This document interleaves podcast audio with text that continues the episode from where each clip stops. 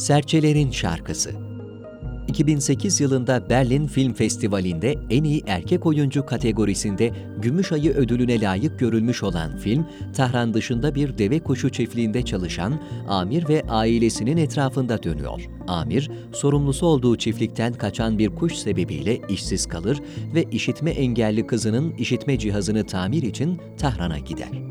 Hiç beklemediği bir iş kapısı açan şehir, karmaşası ve çeşit çeşit insanlarıyla dürüst ve cömert ve yumuşak başlı dünyasını ne kadar etkileyecektir.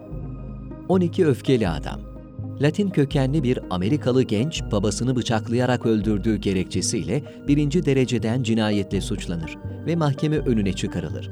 Sanığın kaybettiğini söylediği bir bıçak cinayetin işlendiği odada bulunmuştur. Mahkemeye sunduğu savunma oldukça zayıftır ve kurbanın çığlıklarını ve katilin kaçışını duyduklarını söyleyen pek çok tanık vardır. Dolayısıyla dava kısa sürecek gibi görünmektedir. Sanık suçlu bulunduğu takdirde idama mahkum edilecektir. Jüri üyeleri kararı açıklamak için odalarından döndüklerinde şaşırtıcı olmayan sonuçlar ortaya çıkar. 12 jüri üyesinden sadece 8 numaralı jüri üyesi Davis suçsuz hükmü yönünde oy verir. Davis'in jüri üyelerini kararlarını tekrar düşünmeye ve eldeki kanıtları tekrar değerlendirmeye ikna etme çalışması esnasında her jüri üyesinin suçlu kararı vermesinin arkasında aralarında yabancı düşmanlığı, kanuna aşırı güven, çoğunluğa uyma, geçmişle hesaplaşma gibi farklı kişisel sebepler olduğu ortaya çıkar.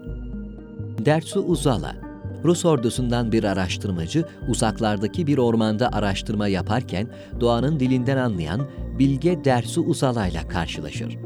Bu karşılaşma araştırmacıya doğanın ve dostluğun anlamını hatırlatır ve onu yeni bilgilerle donatır.